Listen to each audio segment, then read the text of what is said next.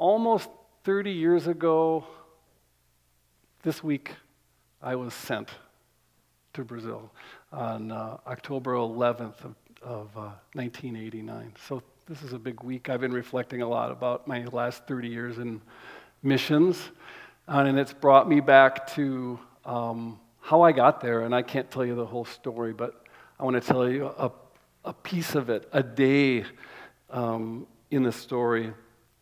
Um, and it's my story in a sense, but it's really about his story. It's the story of God's passion, his desire to spread his glory throughout the earth and make his name known among all people. I was in, at Bethel Seminary, I was uh, wrapping up my time there, and there was this guy named Brad. I don't remember his last name, but Brad um, was uh, hounding me, bugging me. Like, Mike, you know, you can do your missions credits at, uh, over at the, at the Baptist church downtown. I'm like, okay.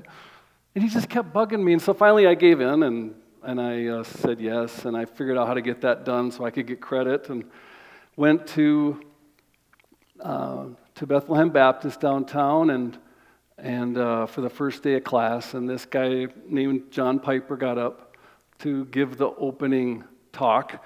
Nobody had heard of him, I think, at that point. I'd never heard of him. Now he's very famous.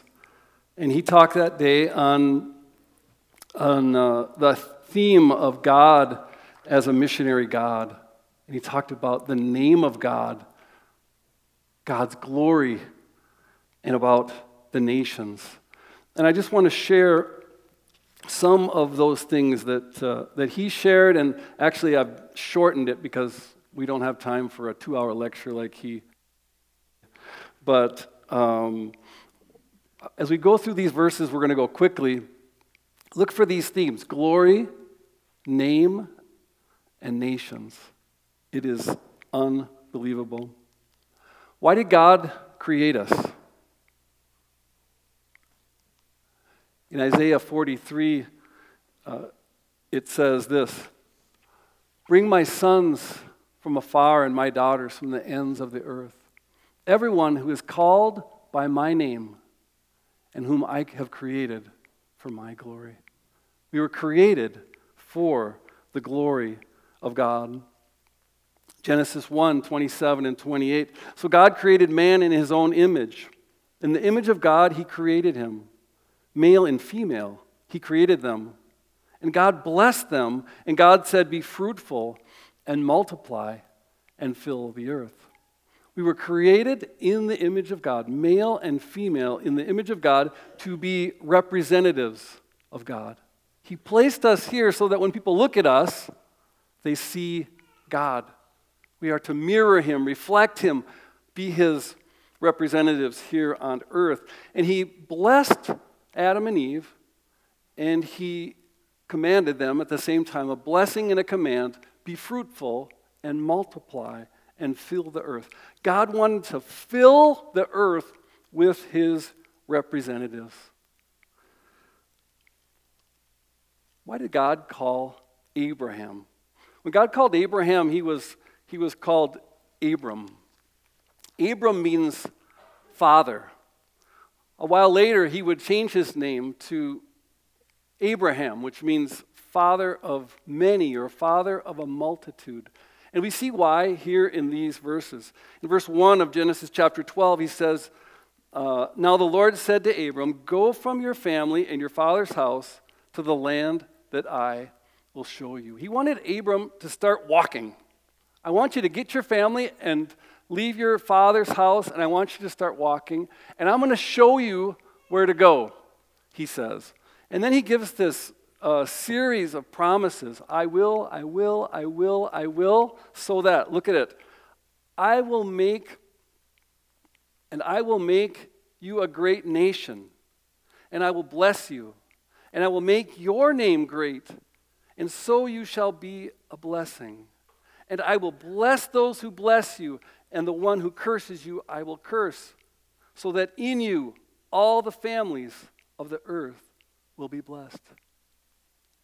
As Abram stepped out in faith, God blessed him. He showed him the way. He turned him into a great nation But he said he did this not for Abram's sake. He did it so that he could be a blessing. Why does God bless us so much? He blesses us so that we can be a blessing to others. And he says at the end of this, in you, all the families of the earth will be blessed. When John Piper got here, I was getting the idea. And my heart was pounding. I was scribbling like crazy. I wanted to write everything he was saying down, and I didn't want to forget it. And I kept it in this little green notebook, which I was going through this week, that I, that I still have. And I began to see the heart of God. His heart of God has always been for the nations, that every knee would bow before him. And he has chosen us as his representatives. Why did God allow Pharaoh to rise to power? He says to Pharaoh through Moses in Exodus 9:16, "For this purpose I raised you up to show my power, so that my name may be proclaimed in all the earth." Why did God part the Red Sea? Psalm 106, "Our fathers rebelled by the sea, the Red Sea." Yet he saved them for his name's sake, that he might make known his mighty power. Everything that God does, he does for his glory. He does for, for his name, because the name reflects the person. What's in a name? As you go through the Bible, more and more you see this name, name, name about people. The names are important, the meanings are important of the names in the Bible, but the name of God is the most important of all. What was it that David prayed when they brought the, the Ark of the Covenant into Jerusalem? He said this Declare his glory among the nations, his marvelous deeds among all peoples. God was not just the God of the Jewish people. His heart was always for the nations, and he kept declaring it throughout the history of the Old Testament. Why does God grow us and lead us into righteous living? This one really got me. The Lord is my shepherd. I shall not want. He makes me lie down in green pastures. He leads me beside quiet waters. He restores my soul. What's the next line? He leads me in paths of righteousness for his name's sake. It is for me. I need to grow in righteousness. It's good for me to grow, but ultimately, it is for his name's sake. What God does, he does for his glory. Why do we serve him? Whoever serves as one who serves by the strength which God supplies, in order that in everything God may be glorified through Jesus Christ. To him be the glory and dominion forever and ever. Amen. This is our motivation.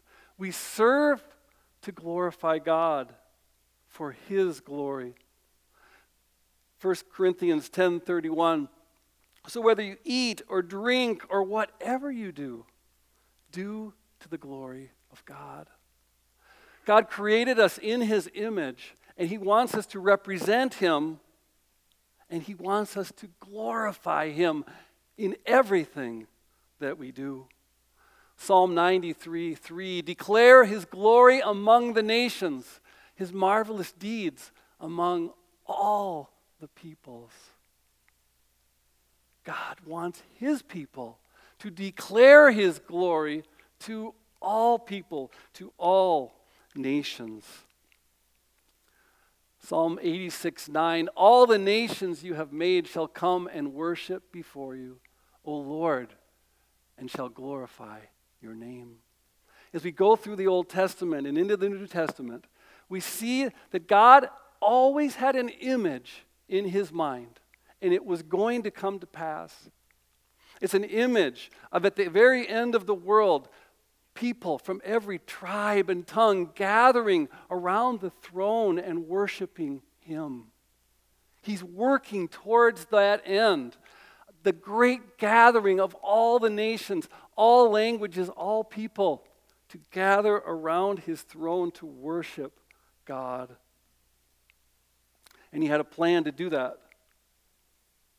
So the Lord has commanded us, saying, I have made you a light for the Gentiles, that may bring salvation to the ends of the earth. He was going to bring a light into the world, to shine his light, not just for the Jewish people, but also for the non Jewish people, Gentiles of the world. And his name was Jesus. How does Paul describe him? I had these verses just pounding in my head this week, so powerful and beautiful. Therefore, God has highly exalted him and bestowed on him the name that is above every name, so that at the name of Jesus, every knee should bow in heaven and on earth and under the earth, and every tongue confess that Jesus Christ is Lord to the glory of God the Father. Imagine it. People from every nation around the world, around the throne, on their knees, declaring Jesus Christ is Lord. But they're not alone. The angels in heaven are on their knees. The demons below are on their knees. Every living creature is on its knees, worshiping and de- declaring that Jesus is Lord. That is where history is moving. Matthew 28, 18, and 19, we, we talk a lot about here. But look at these verses now in light of what we've heard. Go, therefore, and make disciples of all nations, all people groups, baptizing them in the name of the Father and the Son and the Holy Spirit teaching them to obey all that I've commanded you. We are helping people know Jesus from all people groups in the world and helping them immerse in God Himself, baptized into the name, into the person of the Father, the person of the Son, the person of the Spirit. Now their life is Christ. They are immersed in Him. What a beautiful picture. This is where God's story has led. So, why do we send? His plan has always been to send Jesus, the light to the nations, and to use us to make his name and his glory known to all people. And it is for all of us. It is for all of us. Why do we send?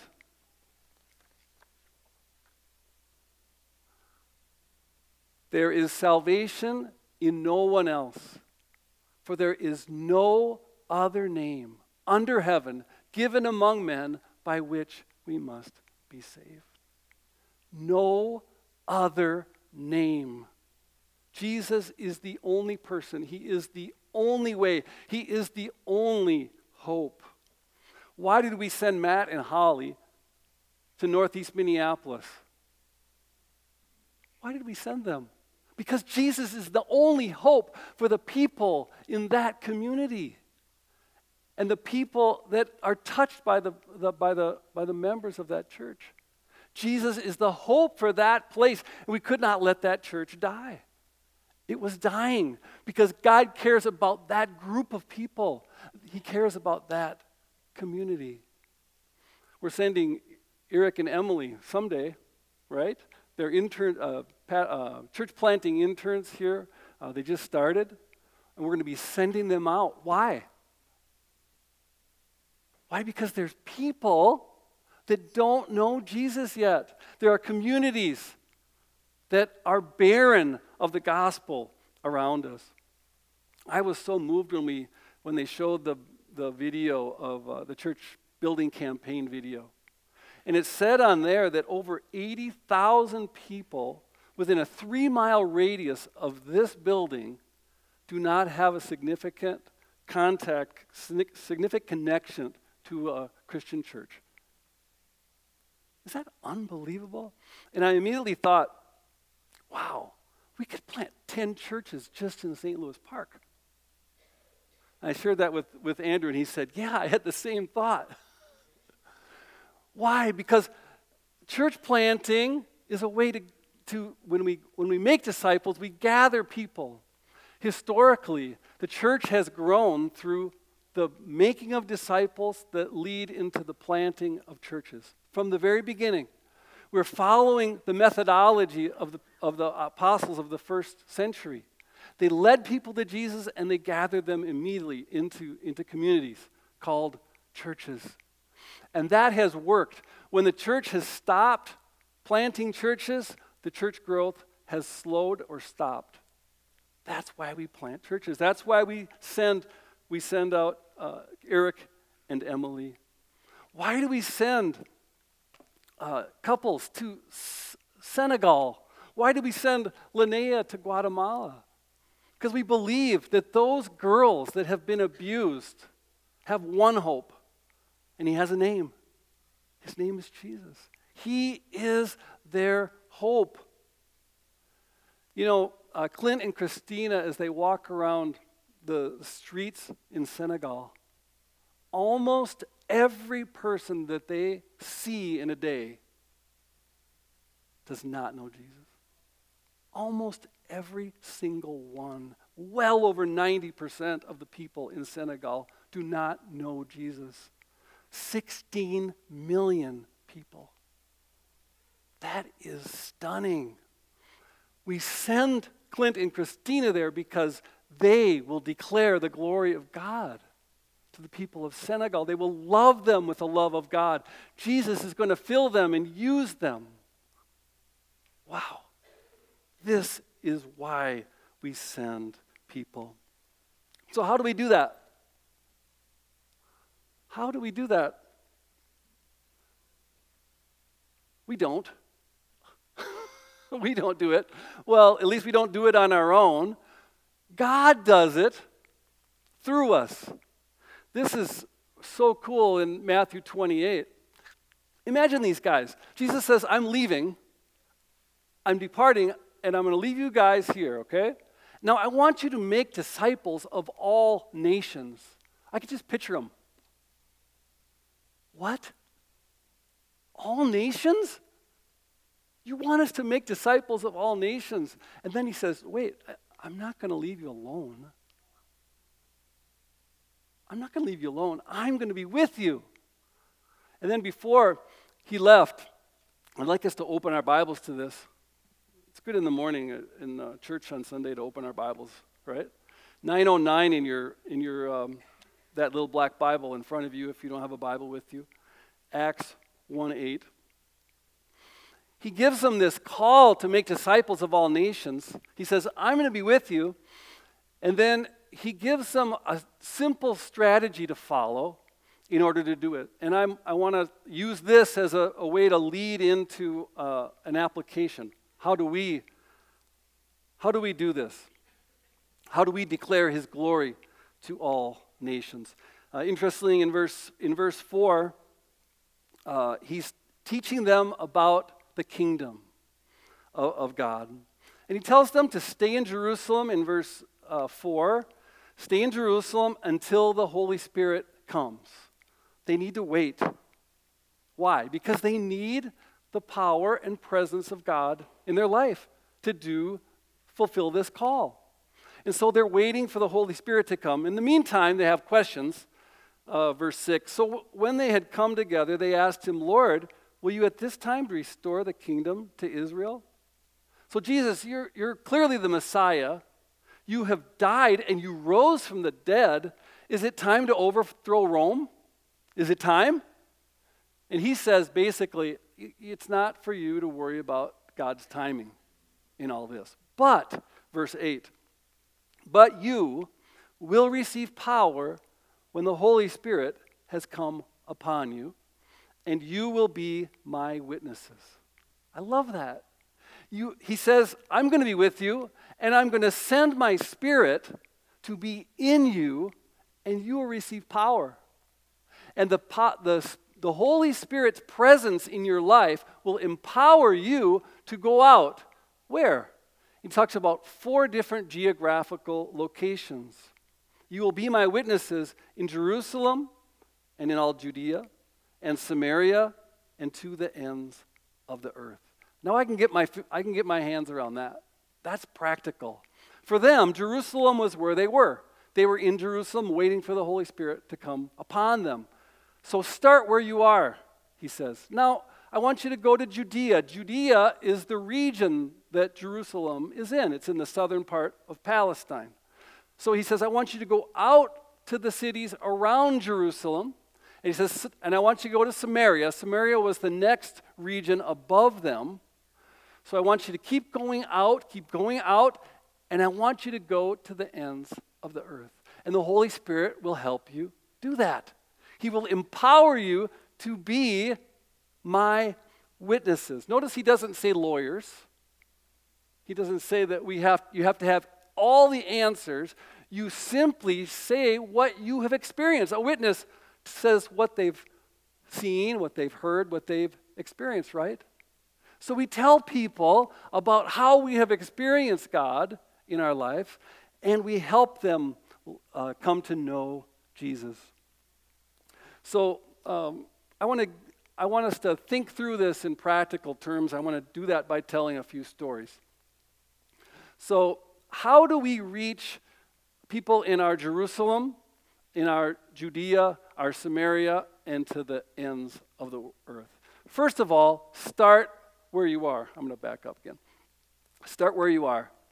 So it's fall, right? We most a lot of us have trees and we're raking. We're starting to rake, right?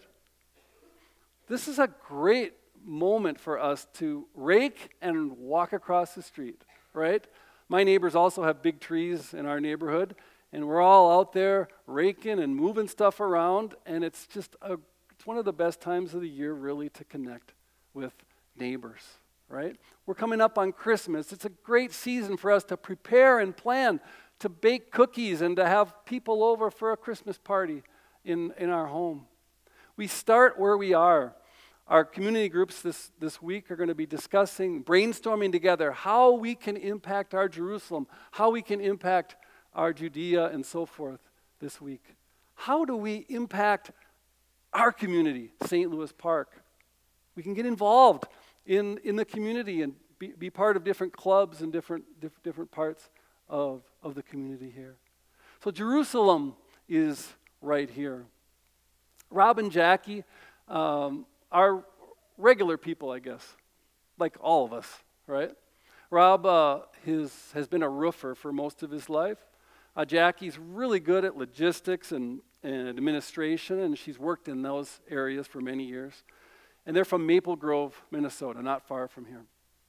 So years ago, they, they came to Jesus. They, they had been walking with Jesus a few years, but they wanted to do something. So Jackie joined the, the mission team of the church, and she learned about Acts 1 8, and she's like, okay, well, let's try to help mobilize people to work in Jerusalem, Judea, Samaria.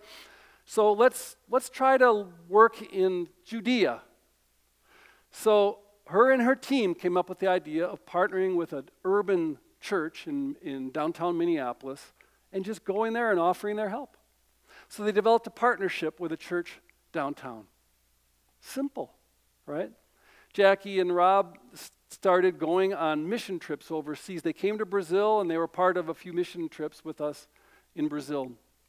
And they were great. They, they would do whatever, whatever they were asked to do, and they loved on people, and they just did, they were themselves. And it, and it was great. They started working towards the ends, uh, towards the ends of the earth. Um, when the Haiti, uh, when the huge earthquake hit Haiti in uh, 2010, uh, Jackie and Rob came with us to Haiti uh, to, uh, to do immediate relief. We were there three weeks after the earthquake, and it was I mean, thousands of people had died, and it was just an absolute mess. And we did stuff that you would go, well, how important is that? We, we distributed food, that's important, right? We helped put up some, some temporary shelters for people. Uh, we met with pastors and, and that were, uh, had PTSD and just had them tell their stories. We visited an orphanage, stood by a pile of rubble that, that had about 70 children underneath that pile of rocks. It was just awful. But we were with those kids. We brought diapers and food to them. It's relief work. It's important. It's necessary. We're there loving on people the best, the best we could. It was ridiculously hard. Um, and one of the things that we were charged to do was to set up a house that would receive short term teams. And we did that. We got this house set up, like they now call it, we named it the, the Haitian Queen. It's this nice big house, and dozens and dozens of teams have gone there and worked in the community. And God has done an amazing thing. God has given us uh, relationships with denominations and different Christian groups. And a group was formed called the Haitian Consor- Haiti Consortium. It's a group of leaders, mostly of denominational leaders, that started to get together and talk and just discuss their country. What do we need? How can we reach our people? And they came up with this vision statement a healthy church within walking distance of every Haitian. Can you believe that? It's unbelievable. It started when Reach Global our, responded to a crisis and we were present. We were present in that place. And I believe dozens and maybe hundreds of churches will be planted out of that. Later on, Rob and Jackie felt a call to join uh, Crisis Response, the group that, that, uh, that I have listed up here on the screen, uh, which is a group that works mostly in the United States, but all over the world um, in these kind of crises like we dealt with in, in Haiti. And so they've been working in their Jerusalem, their Judea, their Samaria, and to the uttermost parts of the world, regular people. A couple weeks ago, I met a woman named Anne Marie. Uh, her story is really cool. It's so simple. She lives in Lakeville, Minnesota.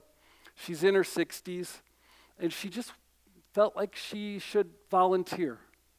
So she went to the, to the mission headquarters there in uh, Bloomington, and she said, I'd like to help. Um, I don't have a lot of skills, but I speak French. She's, uh, she's Swiss.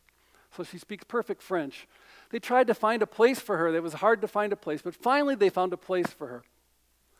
They found a place in a, with a group called Global Fingerprints. So what does Anne Marie do? She stays home in, in uh, Lakeville mostly, and she translates the notes from, the, from sponsored kids in this child, uh, child sponsorship program. She translates from English to French and French to English. So they, they take a picture of the kids' notes, they send them to her, and she translates them, and she sends the translation back. That is her ministry. She is thrilled because she's part of this ministry. But what is she a part of? She's part of what I think is the best child sponsorship program in the world.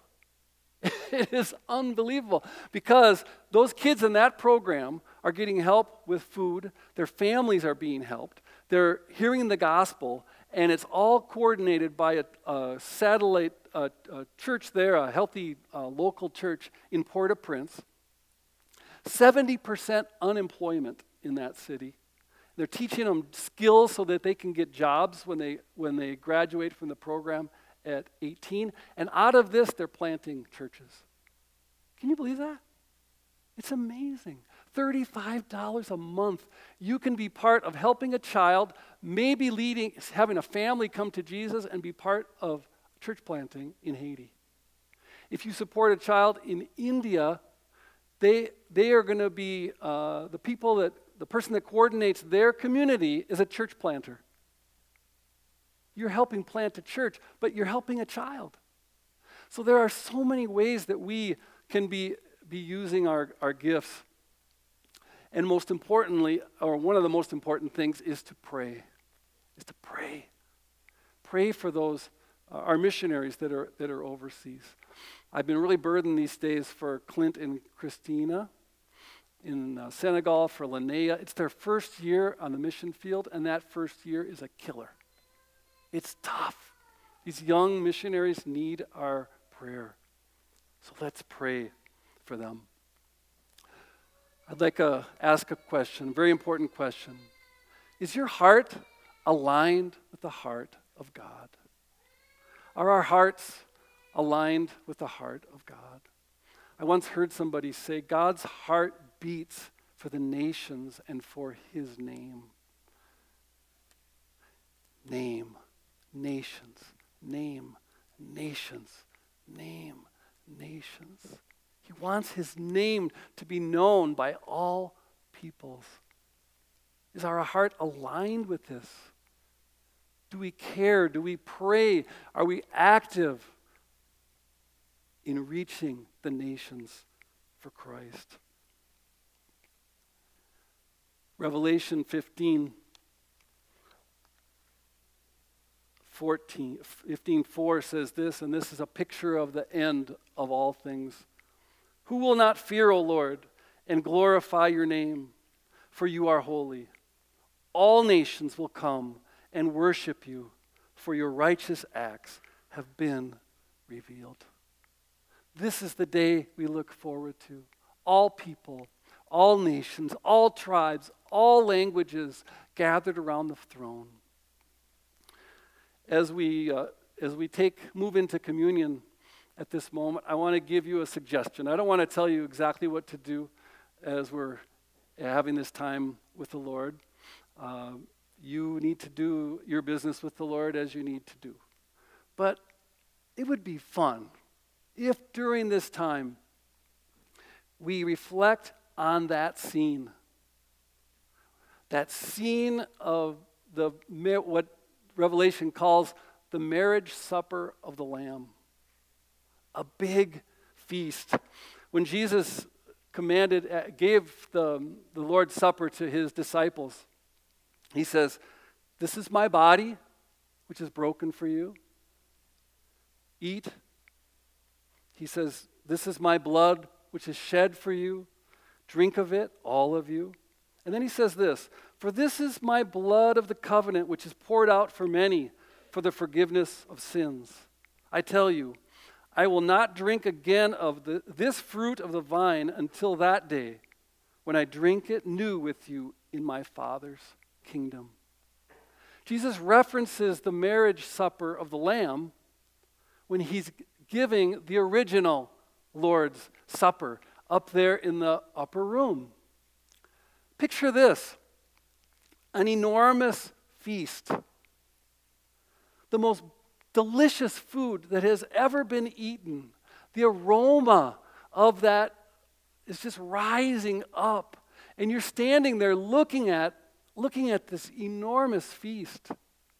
The most delicious wine that Jesus is holding in his hand, ready to be drank. It's just absolutely astounding. And there are people from Nigeria and from Brazil. They're the really loud ones. There, there's people from Iran. There's, there's people from Nepal. From every nation, every tribe. There's people from St. Louis Park there. And it's an enormous feast. And we are focused. We're focused on the Lamb that was slain for us. So let's celebrate together uh, as we take the Lord's Supper. Let's pray.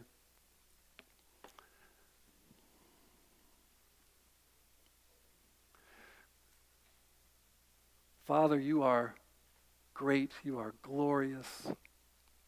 Your name is to be exalted, and so we exalt your name this day. We know, Lord, that you want your glory, we want your, you want your fame, your name to be known throughout the earth. Lord, we, we simply want to know how you want us to be involved in that, Lord. So I pray, Lord, that you would give me, that you'd give all of us a sense of direction I pray that you'd give us direction as a church. I pray that you'd give direction to our community groups as we talk about this and pray about it. Lord, we want our heart to be more and more aligned with yours, that our heart will beat for your name to be known among the nations. Give us wisdom. Give us direction. This day we give you praise. We give you all the glory. And we pray this in the name of Jesus. Amen.